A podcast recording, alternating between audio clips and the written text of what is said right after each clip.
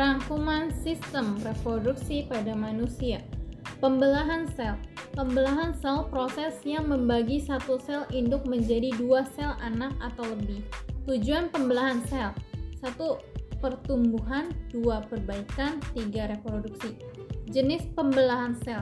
Pem, satu pembelahan sel mitosis menghasilkan dua sel anakan, dua pembelahan meiosis menghasilkan empat sel anakan. Tahap pembelahan mitosis. Benang-benang kromatin memadat membentuk kromosom. 2. Membran membran inti mulai rusak menjadi bagian-bagian kecil fragmen.